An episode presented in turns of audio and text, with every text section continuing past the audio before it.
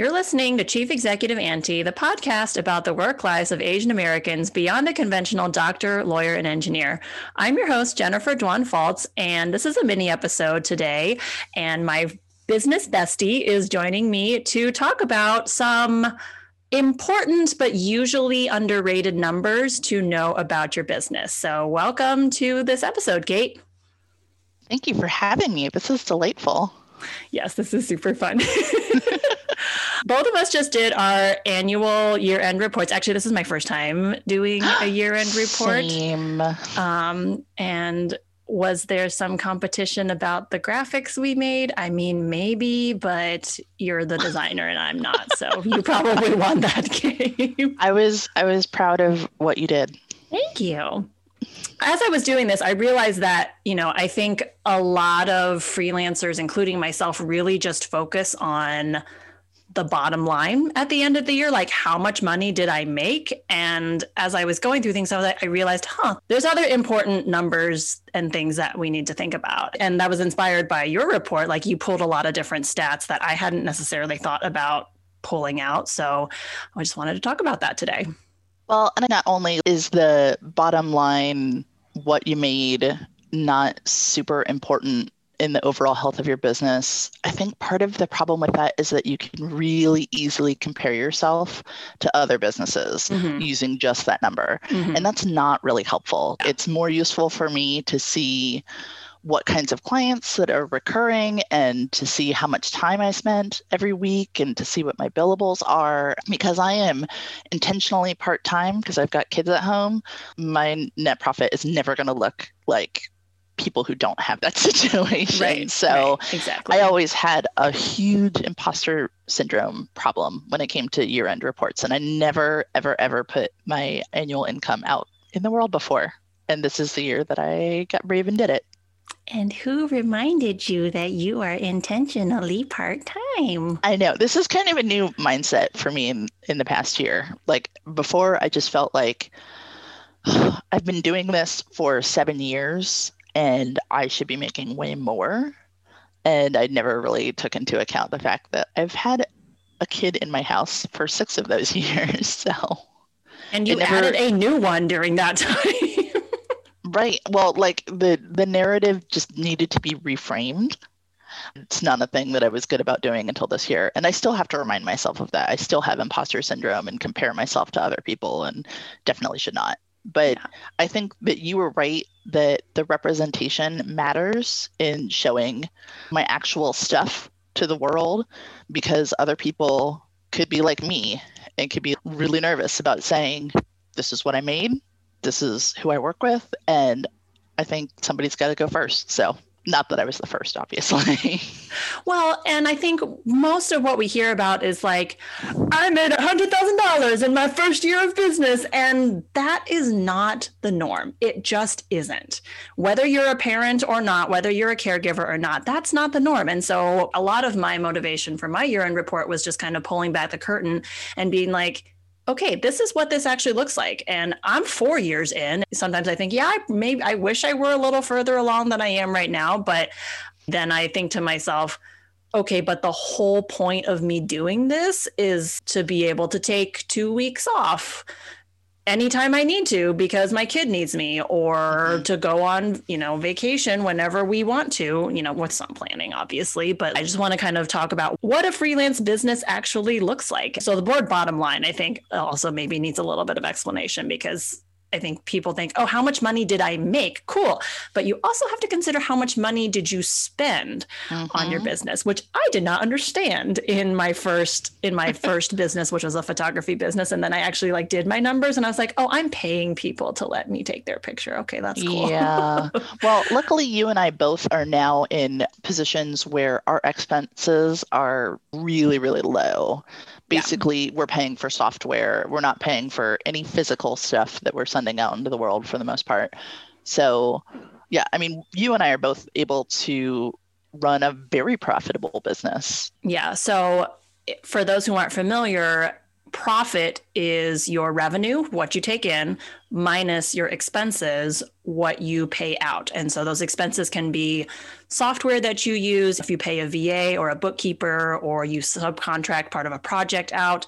I put taxes under expenses in my bookkeeping system. I don't know if that's like totally the right way to do it. um, I'm not an accountant, so I don't know. But yeah, I but I take my I take my quarterly estimated taxes out off the top basically so that I don't pretend I have that money to spend because I'm not going to. And so my profit this year off of my contracting work or freelancing work is about 78% of my revenue, mm-hmm. um, which is very high, I think. If you are yeah. running a crafting business, if you're running any sort of e commerce, even if you're running like a photography business where you have physical products that you deliver, that profit margin I don't know if that's the correct way to use that term, but that percentage is probably going to be lower because you will have more overhead, you will have more cost of goods.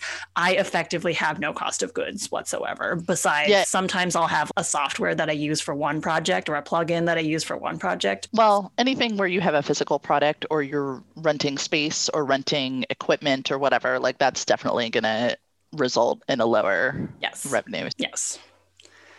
And then the next thing I thought about was, well, what did I actually pay myself? I did not pay myself all $23,000 of that, by the way. I pay myself a flat amount each month. And if I make more than that, then about I'll clear that out kind of like as a bonus a couple of times a year.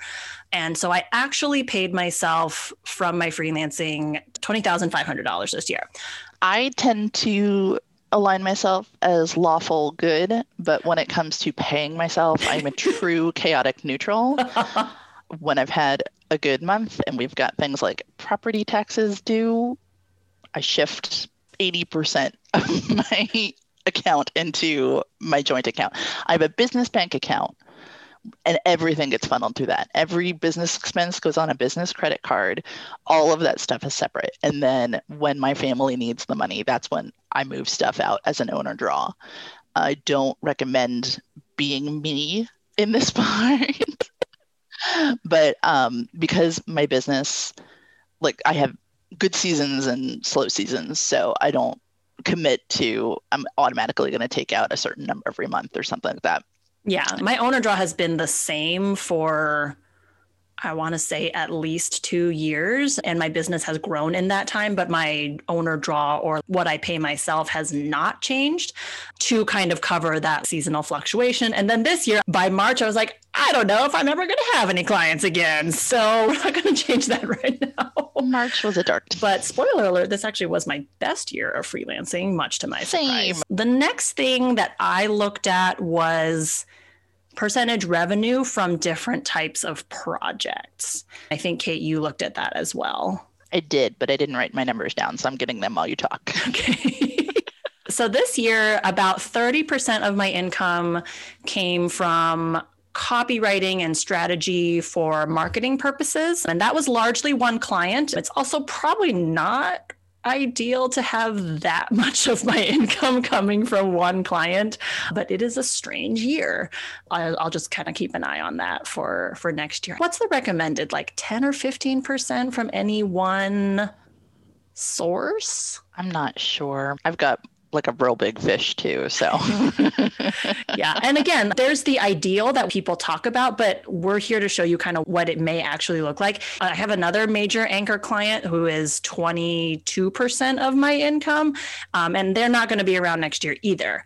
But it's good to know those things. It's good to know how much of each type, especially if you do different types of work, you know, this kind of breakdown will tell you what is the most profitable. But I also like to look back and say, oh, how did I spend my time? Do I like this percentage? Are there things I want to do more of? Do I want to do less of?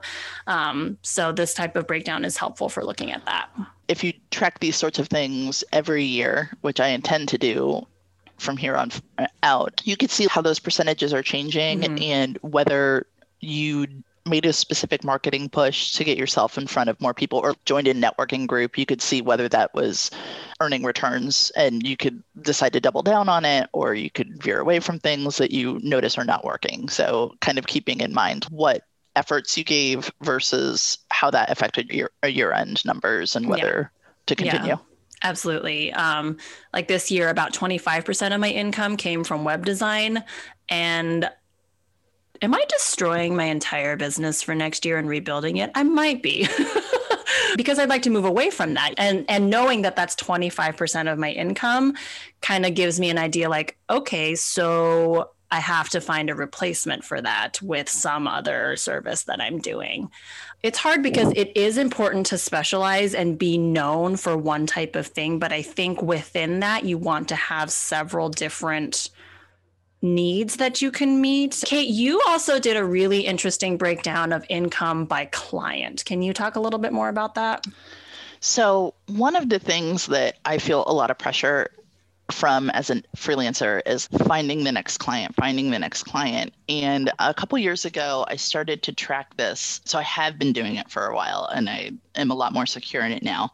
I look at whether I'm getting income from recurring clients, from new clients that I expect to recur, from new clients that I'm definitely not going to work with again just because it was like a one off project or for whatever reason. And then this year, I also kind of kept track of people that I have done more stuff with, but they did less with me this year because of the pandemic, or sometimes client relationships just end. My returning and new likely to return were 32 and 41 respectively. So already that's like that's three 70, quarters total. I know. That's almost 73% of my income that I expect to do probably about the same level with next year. And then people who are affected by the pandemic, probably the people who are affected are going to make it because they're associations who will probably need stuff in the future, but their budgets may just be like decimated. So I don't want to count on those 21%. And then the one off projects tend to be very small. So that's only 6% of my income, and that's totally fine. But looking at those numbers really helped me feel a lot more secure in the fact that I need to continue to nurture my client relationships and obviously do like a phenomenal job for anybody that I work with, whether I expect to work with them again or not. But it just took the pressure off of like, I need to find somebody. I need to find somebody. I need to find somebody. I need to work on my funnel. I need to do this. I need to do that. I need a newsletter. I don't need to find that many new clients per year to stay where I'm at. Yeah. So it takes a ton more energy to find a new client than to convince a previous client to hire you again for something else. It will depend on your business how that actually shakes out. I don't have a ton of recurring clients, but I mm-hmm. am looking into like what are ways that if I build a website for someone or I build a course for someone, what are ways that I can continue to be helpful to them in a small way? They're not going to be building a new website every month I hope. God, please no. Because that's a, that's that means something else is very, very, very wrong. But I can do maintenance for them. If mm-hmm. somebody mm-hmm. makes a signature course, they're probably only going to do one or two of those a year. But I can come in as a course manager and take data on the learning outcomes and how well students are doing. I'm not making a new thing for them every time, but I can still continue providing value. I also think that just the nature of my work makes it very easy for clients to recur because they either need multiple documents or they have annual events or have things going on throughout the year. What you were talking about with finding small ways to work with people in the future, like putting money into that I guess maybe you would call it warm prospecting, like reaching out and saying, hey, I think that maybe this might be a good thing to do with your business. Do you want to talk about it or something? Even if that doesn't shake out into a project, you are staying on their mind and that mm-hmm. makes them way more likely to refer you because they're like, oh, right. Oh my God, I loved working with Jen. You know what? Who could use her? So and so. And the referrals are gold. Mm-hmm. So even if you're not finding a recurring income from one of those clients, it's going to lead you into the next thing that we want to talk about, which is like where you are getting more clients from. And client referrals are the best kind of referral. They are because you don't have to do anything for them. I want to talk about hourly rates because that's my sermon on the mount that I always like to scream about. Within like the first year or two of my business, I was like, I've exceeded my hourly rate from teaching, which is not hard because if you calculate contractual hours and the time I spent grading. And that one year that I spent 10 hours a week commuting to my job. Oh, no. Um, no, it was terrible. um, my actual take home hourly rate for being a teacher was pretty terrible. So I surpassed that very, very quickly. Mm-hmm. It did take me longer to surpass the like, total gross amount of money. But honestly, sometimes I feel like my hourly rate matters more to me than the like sum total of what I bring in. And that may not be the case for everybody. My income is supplementary for our household, and that's not going to be the case for everybody listening to this. I pay attention to my hourly rate a lot because because I'm a parent, because every hour I spend working is an hour I'm not with my family, managing my household, resting. And so it has to be worth that. And I don't charge hourly, by the way. And I have a whole, that's a whole other like monologue I can go into, which I'm not going to right now. I don't actually charge hourly, but I like to kind of see okay, if I charge this much for a project, and I spent this many hours, what does that actually end up being? That's really important to me because I don't get paid for every hour that I spend working. I spend time on bookkeeping, on sales calls, on not really marketing myself, but like networking within communities. Networking, yelling on Twitter is part yelling of it too. Let's be real. I spend time on this podcast. So that hourly rate, whatever that ends up being, has to cover that time as well. That was a pretty important lesson because at first I was like, oh my God, how do I charge $50 an hour? And then I spend five hours on the project, but I spend 10 hours like getting the project in the first place. So I don't know what 50 divided by 15 is, but I think it's like five. no, it's not five. so like so you know $50 an hour great but when you factor in that non-billable time expenses taxes which you still have to pay um, mm-hmm. $50 an hour really kind of actually means $20 an hour when you're done with it. My target right now is about $125 an hour. I'm usually a little bit underneath that so i probably need to raise some of my rates but being able to calculate that at the end of the year and knowing kind of where i'm at lets me know what to do going forward if you want to figure out your own target hourly rate, I have a calculator for that and I will drop that in the show notes, which Kate made for me. I did. It's very fancy. You don't have we to do any some math. Fun stuff. You just Oh yeah, it, no, you don't have you to figure out. You just put in how many times want. 15 goes yep. into or 50 on that. Don't worry about it. don't worry about it yeah, you just put in what you want to net per hour and then it'll tell you what you need to actually charge. Again, I don't charge hourly. I turn that into a project rate, but that's another lecture. Kate, you did a better job of this than I did this year, a much better job um, of tracking your total billable hours. What mm-hmm. did you mm-hmm. do and why? I have been using a time tracker since like the first week of freelancing because I still do charge hourly on some things. Don't yell at me. Well, it makes but sense for you for certain. It, it, again, hourly rate is not bad. It just it, it, makes sense for certain things and it doesn't make sense for other things. That's all. No, and, and like some of my clients, bless them very very much. But if I tried to do a flat fee, we would exceed it all of the time, and it would make me want to murder them. So rather than get into that, we do hourly. So I've always been in the habit of knowing what how much time I track on projects and it helps me to estimate future projects mm-hmm. because mm-hmm. as I move into more flat fee things, I can look at previous like branding projects, previous conferences of similar scope so I know how long I'm going to spend on the program and like all that stuff. That's very useful to me. And I have a wealth of data for me to look at, which is great. And then last year, I started being better about tracking my non billable time. The times that I spend brainstorming on future service ideas, reading articles that will help me better understand my business, or taking online courses that let me know how to do a particular tool or a particular trick in InDesign or whatever. And then, of course, like accounting and networking and all that stuff. So I have a pretty good handle on what I do that's paid and what is unpaid. So this year I spent about 58% of my time was billable, which is not bad. And then 42% was unbillable.